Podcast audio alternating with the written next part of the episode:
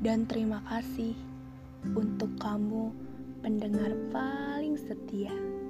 Aku baru tahu jika kehilanganmu adalah hal yang paling berharga.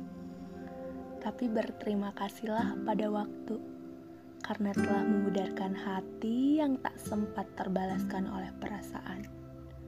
Dan kepada jarak yang telah memisahkan kita selama dua tahun ini.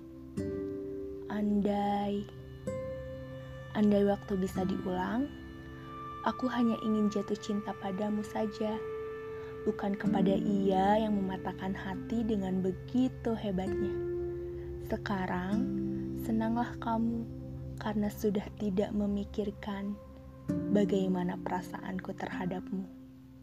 Sekarang, senanglah kamu karena sudah terbebas dari perasaan yang terus saja menjeratmu hingga larut malam yang dingin dan sepi, sampai-sampai tidak bisa tidur.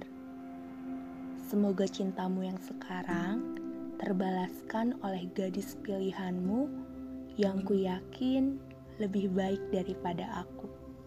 Selamat Tuan, kau menang perkara melupakan apa yang seharusnya kau lupakan dari aku, si gadis keras kepala yang selalu menyusahkanmu.